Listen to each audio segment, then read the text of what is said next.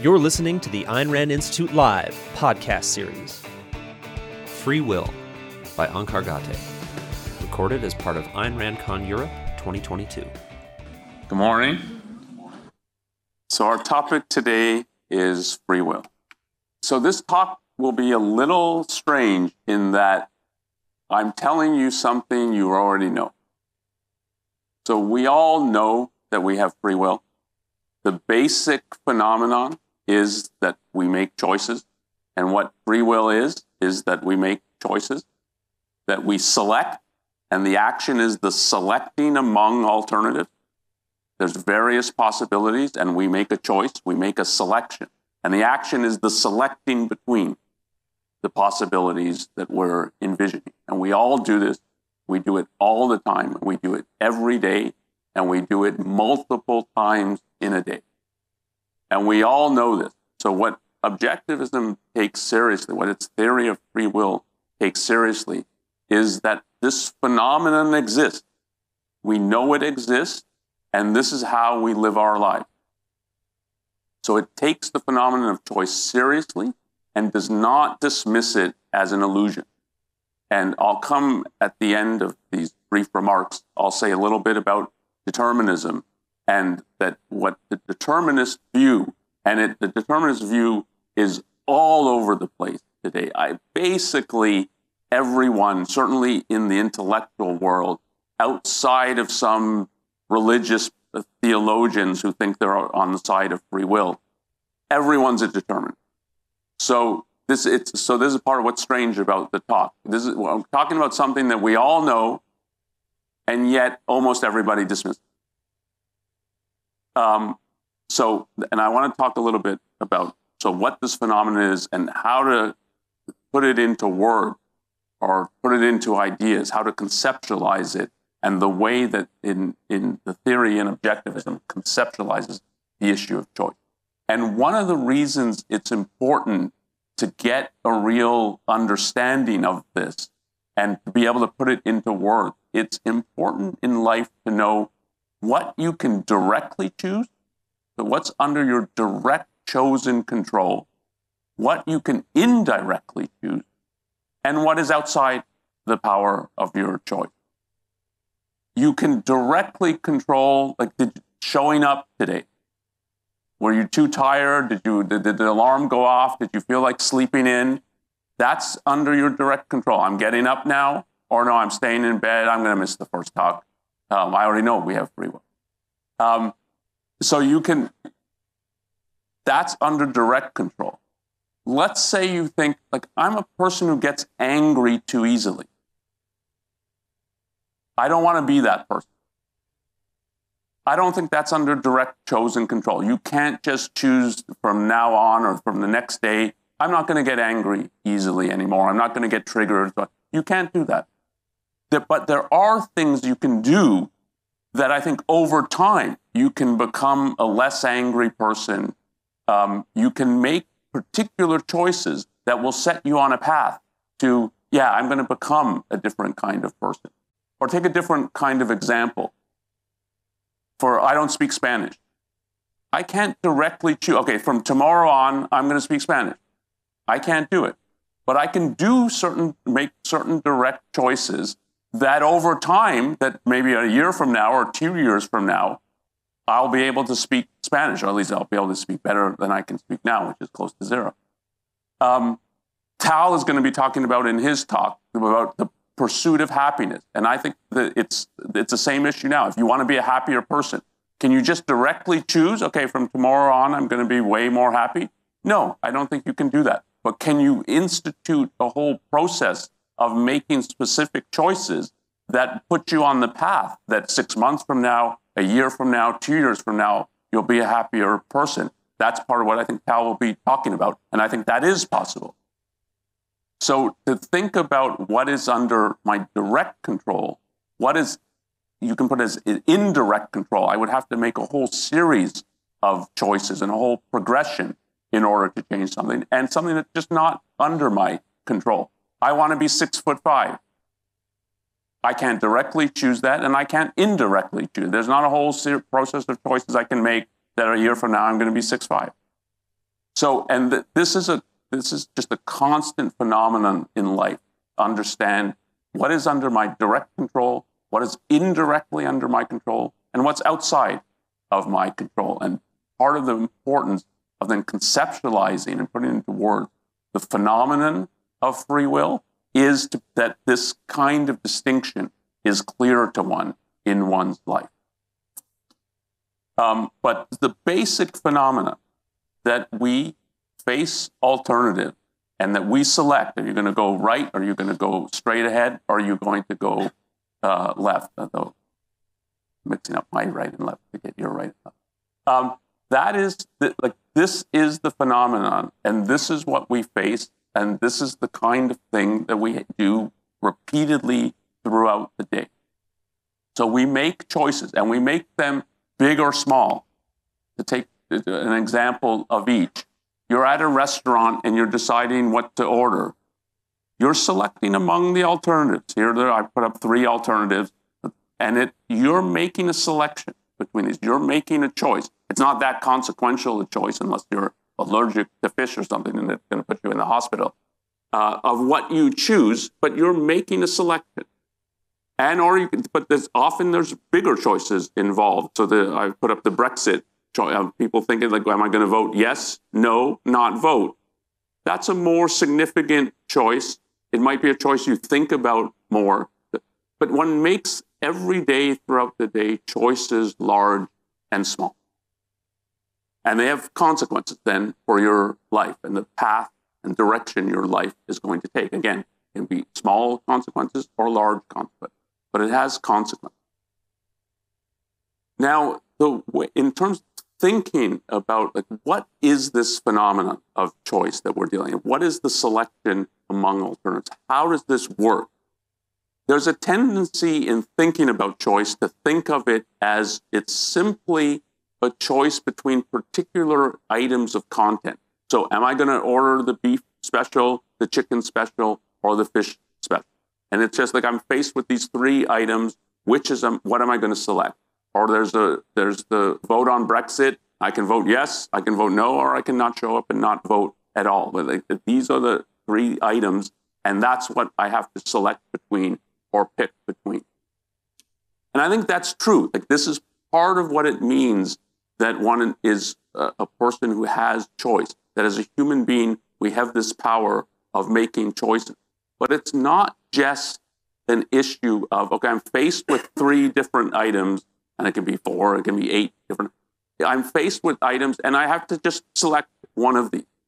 What, what is um, under one's control as well, and this is in terms of the theory of free will, the way uh, Ayn Rand thinks about the existence of choice, that what you have control over and what you can select between is not just the items of content, but and more fundamentally, what you can select is the way that you make the decision.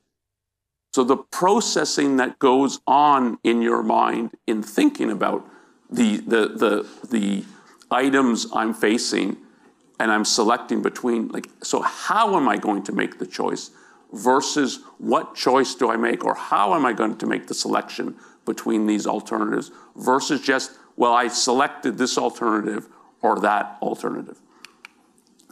Um, so there, there's two, in, in boiling down what the theory is, there's two aspects that are important. So one is it, it takes the fact of choice seriously. This is an action that we perform. and it's an action that has a cause. And the cause is you. It's you selecting between the alternatives. And what you select is caused by you. You're making a selection. It's an action that you're performing, that you're taking. So if you ask, like, what's the cause? You're the cause of it.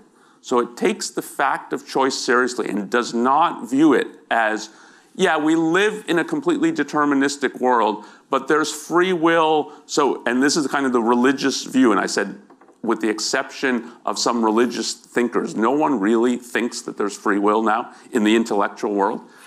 The religious view is, yeah, I mean, I can't explain this, but God injects a spark into you or part of your soul that enables you to do this and so on. And it, so it has a supernatural explanation, I mean, explanation for choice.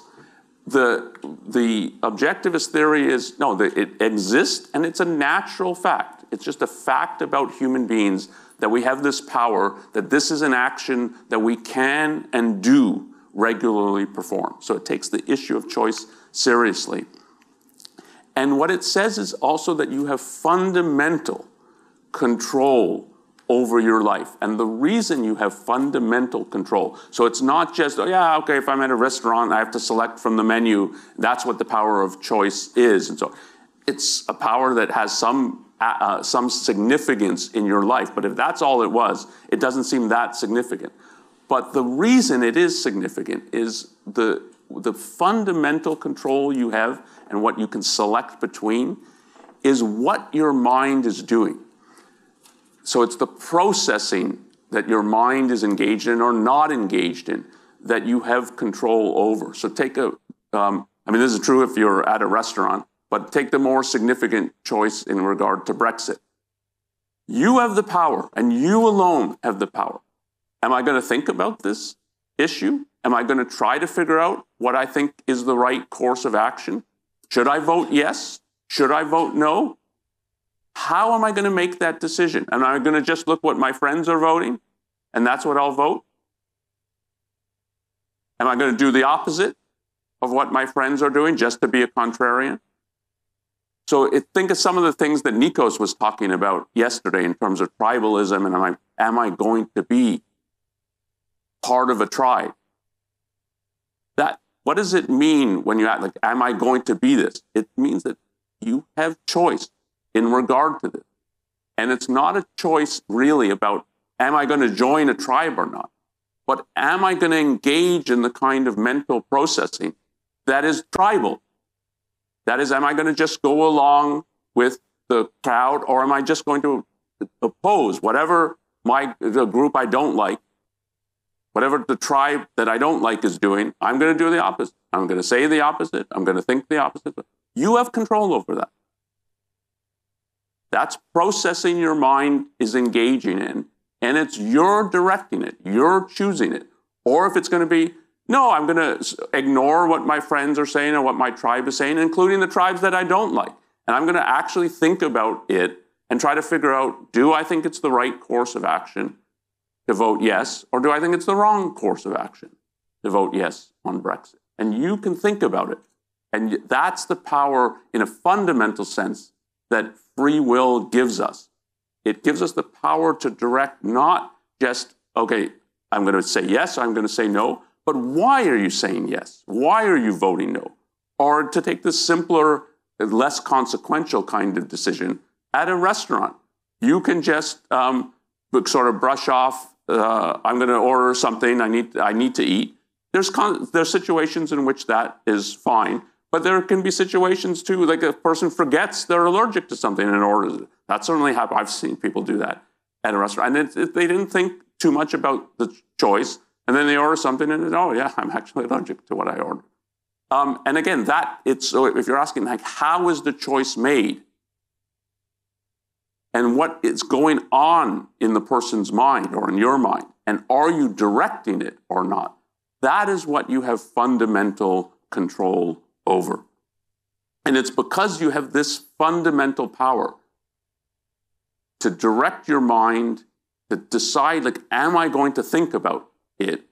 How am I going to make this decision? That you have fundamental control over your life. Because for every decision you're making, it's not just, it's sort of, yeah, okay, chicken, beef, fish, and I'm going to flip a coin. It's a, no, it's how am I going to make the decision? Am I going to think about it?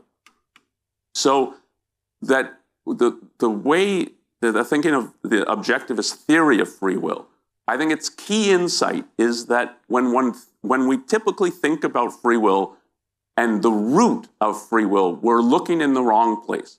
We're thinking of it just as okay, it's a selection of items of content beef, fish, chicken, yes, no on Brexit, and not thinking of it as, yeah, but that comes from somewhere that you make a certain selection is comes from the processing, the engagement, the thinking or lack of thinking, lack of processing that your mind is going through or that you're performing, which is a better way to put it, that you perform or choose not to perform in making the choice.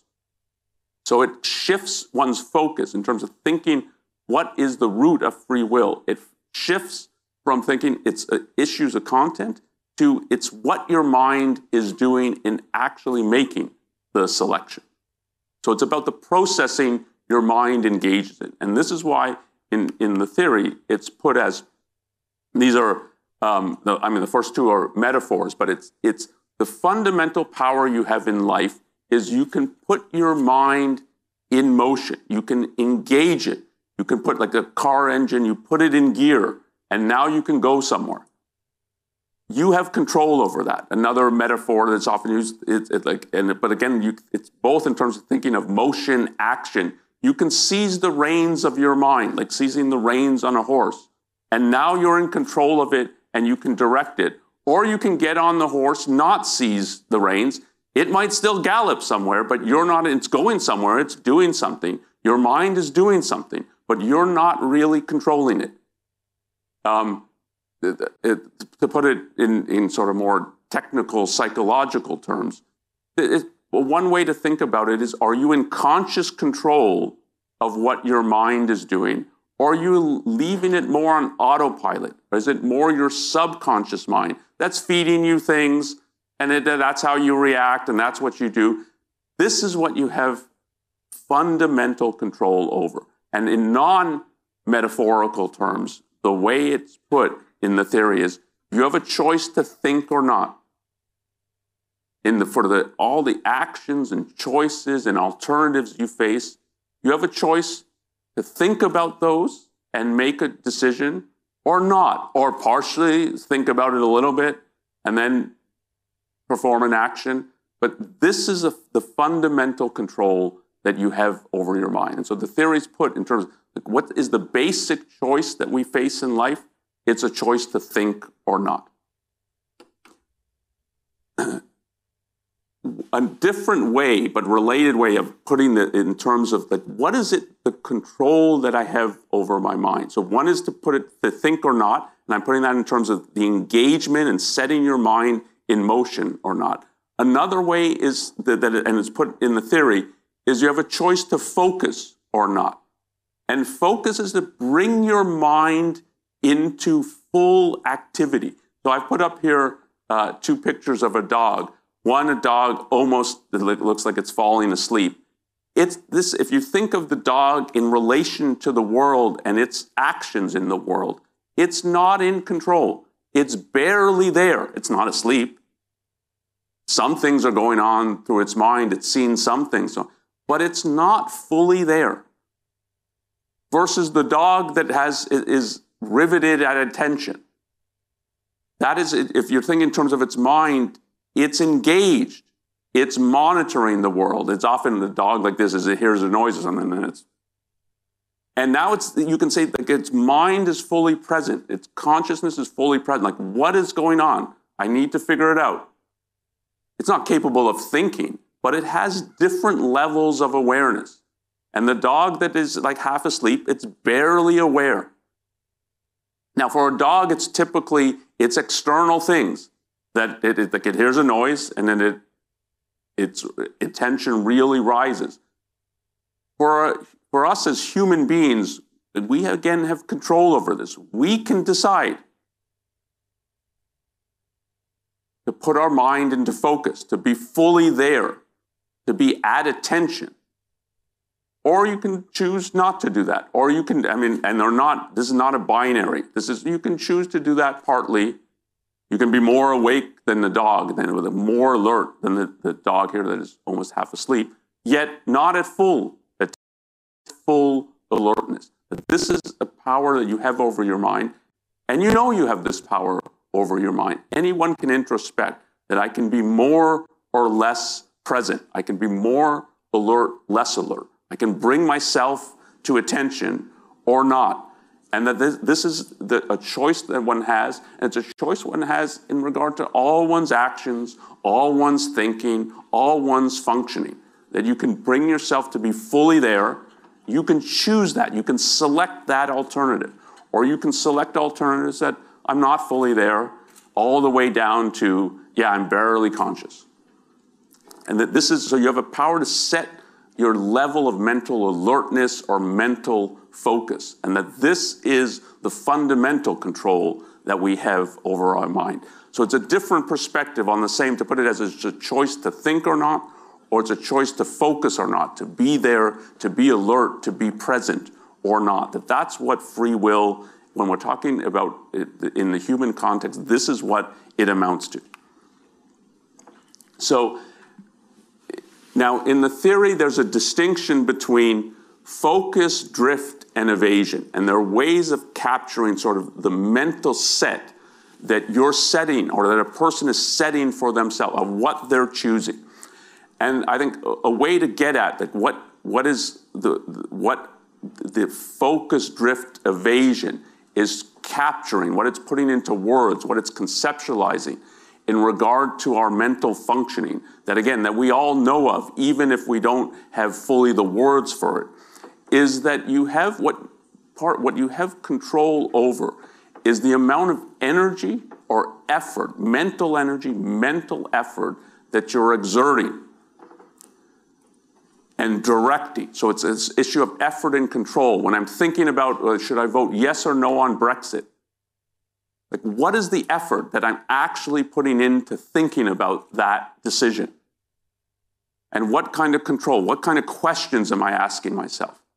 And when I don't know the answer to a question, do I just brush it off or do I think, no, but this seems like this is an important aspect of the issue. I need to think about this more. I need to look into this more. Maybe I need to gather more facts about like what do I think the economic aspects of this decision will be? What do I think it will do to the British economy two years down the road, five years down the road, 10 years down the road?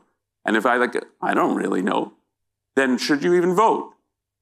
Or should you know? Like, it seems like if I were to vote, I should know. Uh, I might not be certain what it, but I should have some idea what I think would happen economically. And So if I'm going to make this vote, you have that ability to direct your mind, to exert the effort, to exert the control, or to brush it off.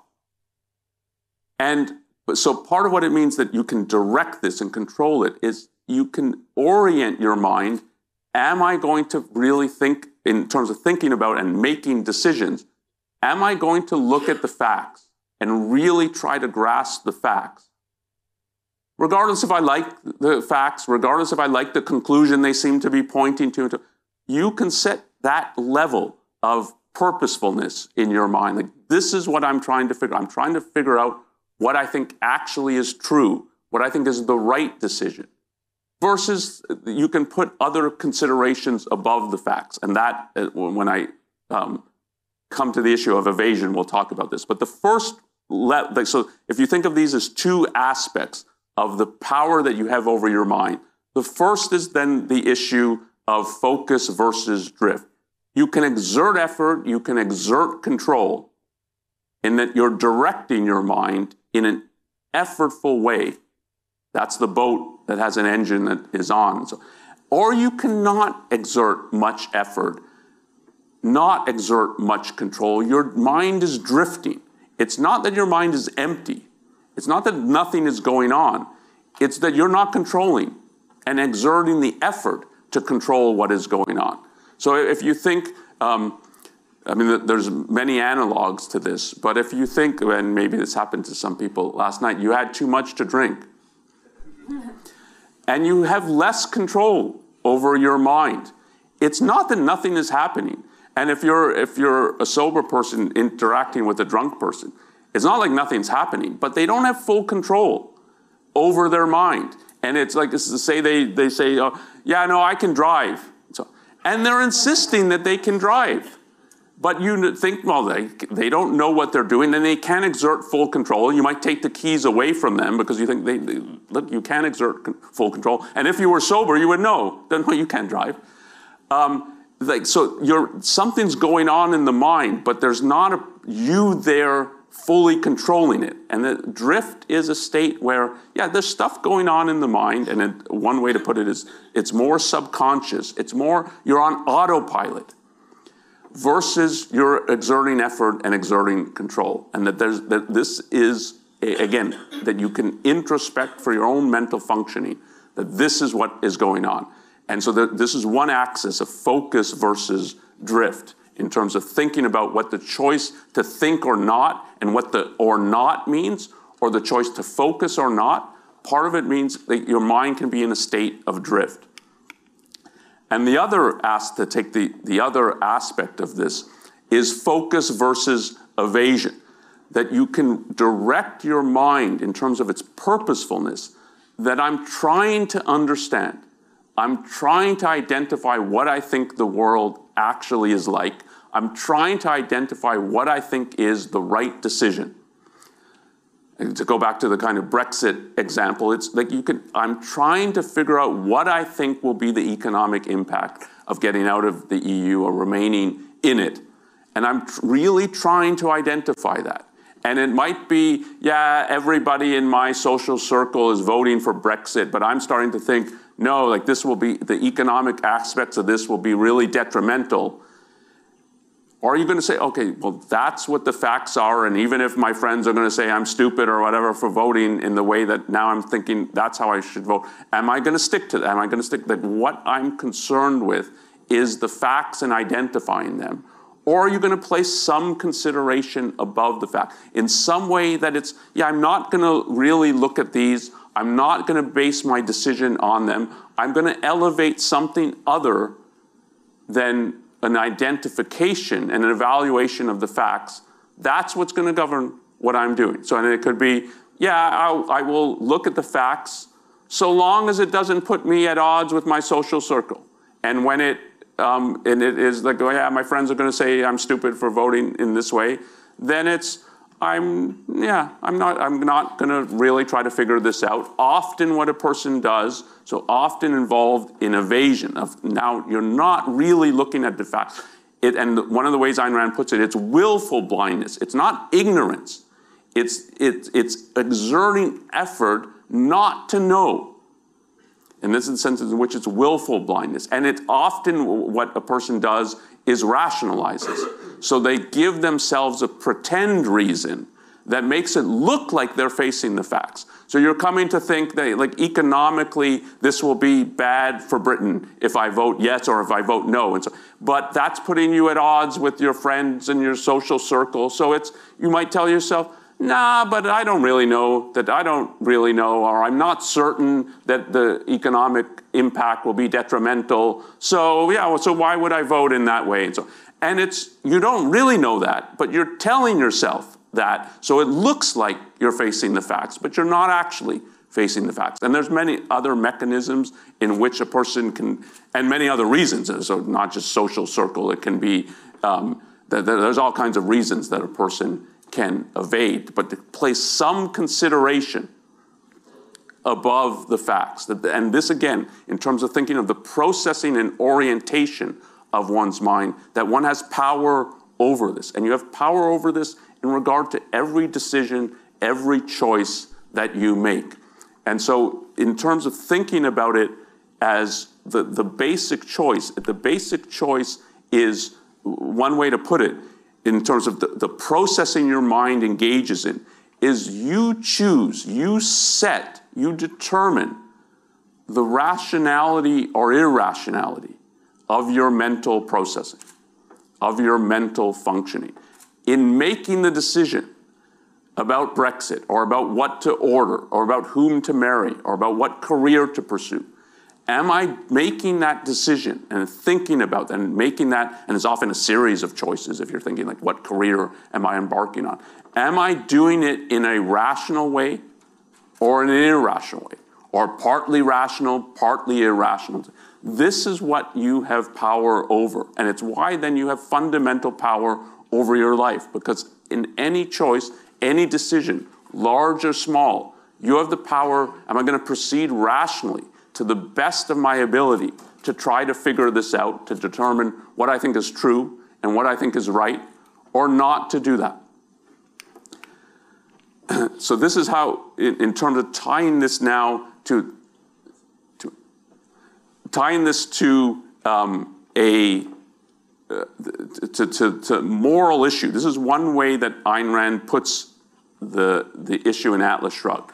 Man has a single basic choice to think or not And that is the gauge of his virtue, not the degree of your intelligence, but the full and relentless use of your mind, not the extent of your knowledge, but the acceptance of reason as an absolute.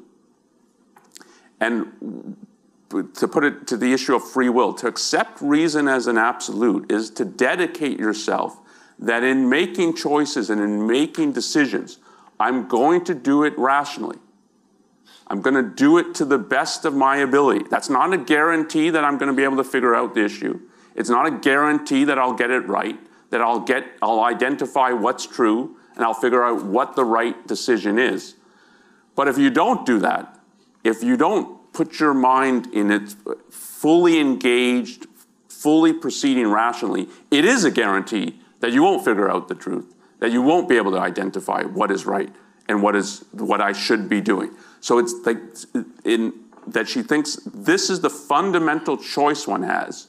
It's under direct control. Morality and what is good and evil, or what is right and wrong for you to do, has to be something that is under direct control. It's you're saying you're right to do this, or I'm blaming you for not having done this. This is under direct control. This is the root of free will, and then it becomes in from the perspective of morality. And are you making the right choices or the wrong choices? It's the root of looking at virtue in objectivism. And this is why she puts it like if there's a single basic choice, and it, this is the gauge of one's virtue, of if one is proceeding in the right way or the wrong way and it's chosen and it's set by us. And this is the power we have, and it's a power in effect for good or evil. We can dedicate ourselves to the truth and to what we think is right, or we can not do that. And that's a power that each of us has. And this is her sort of basic view and theory of free will. Now, there's a lot of other details that I haven't got into.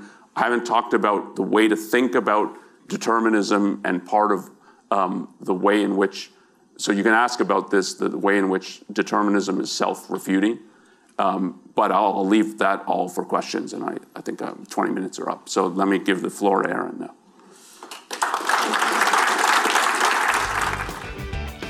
Thanks for listening to the Ayn Rand Institute Live podcast.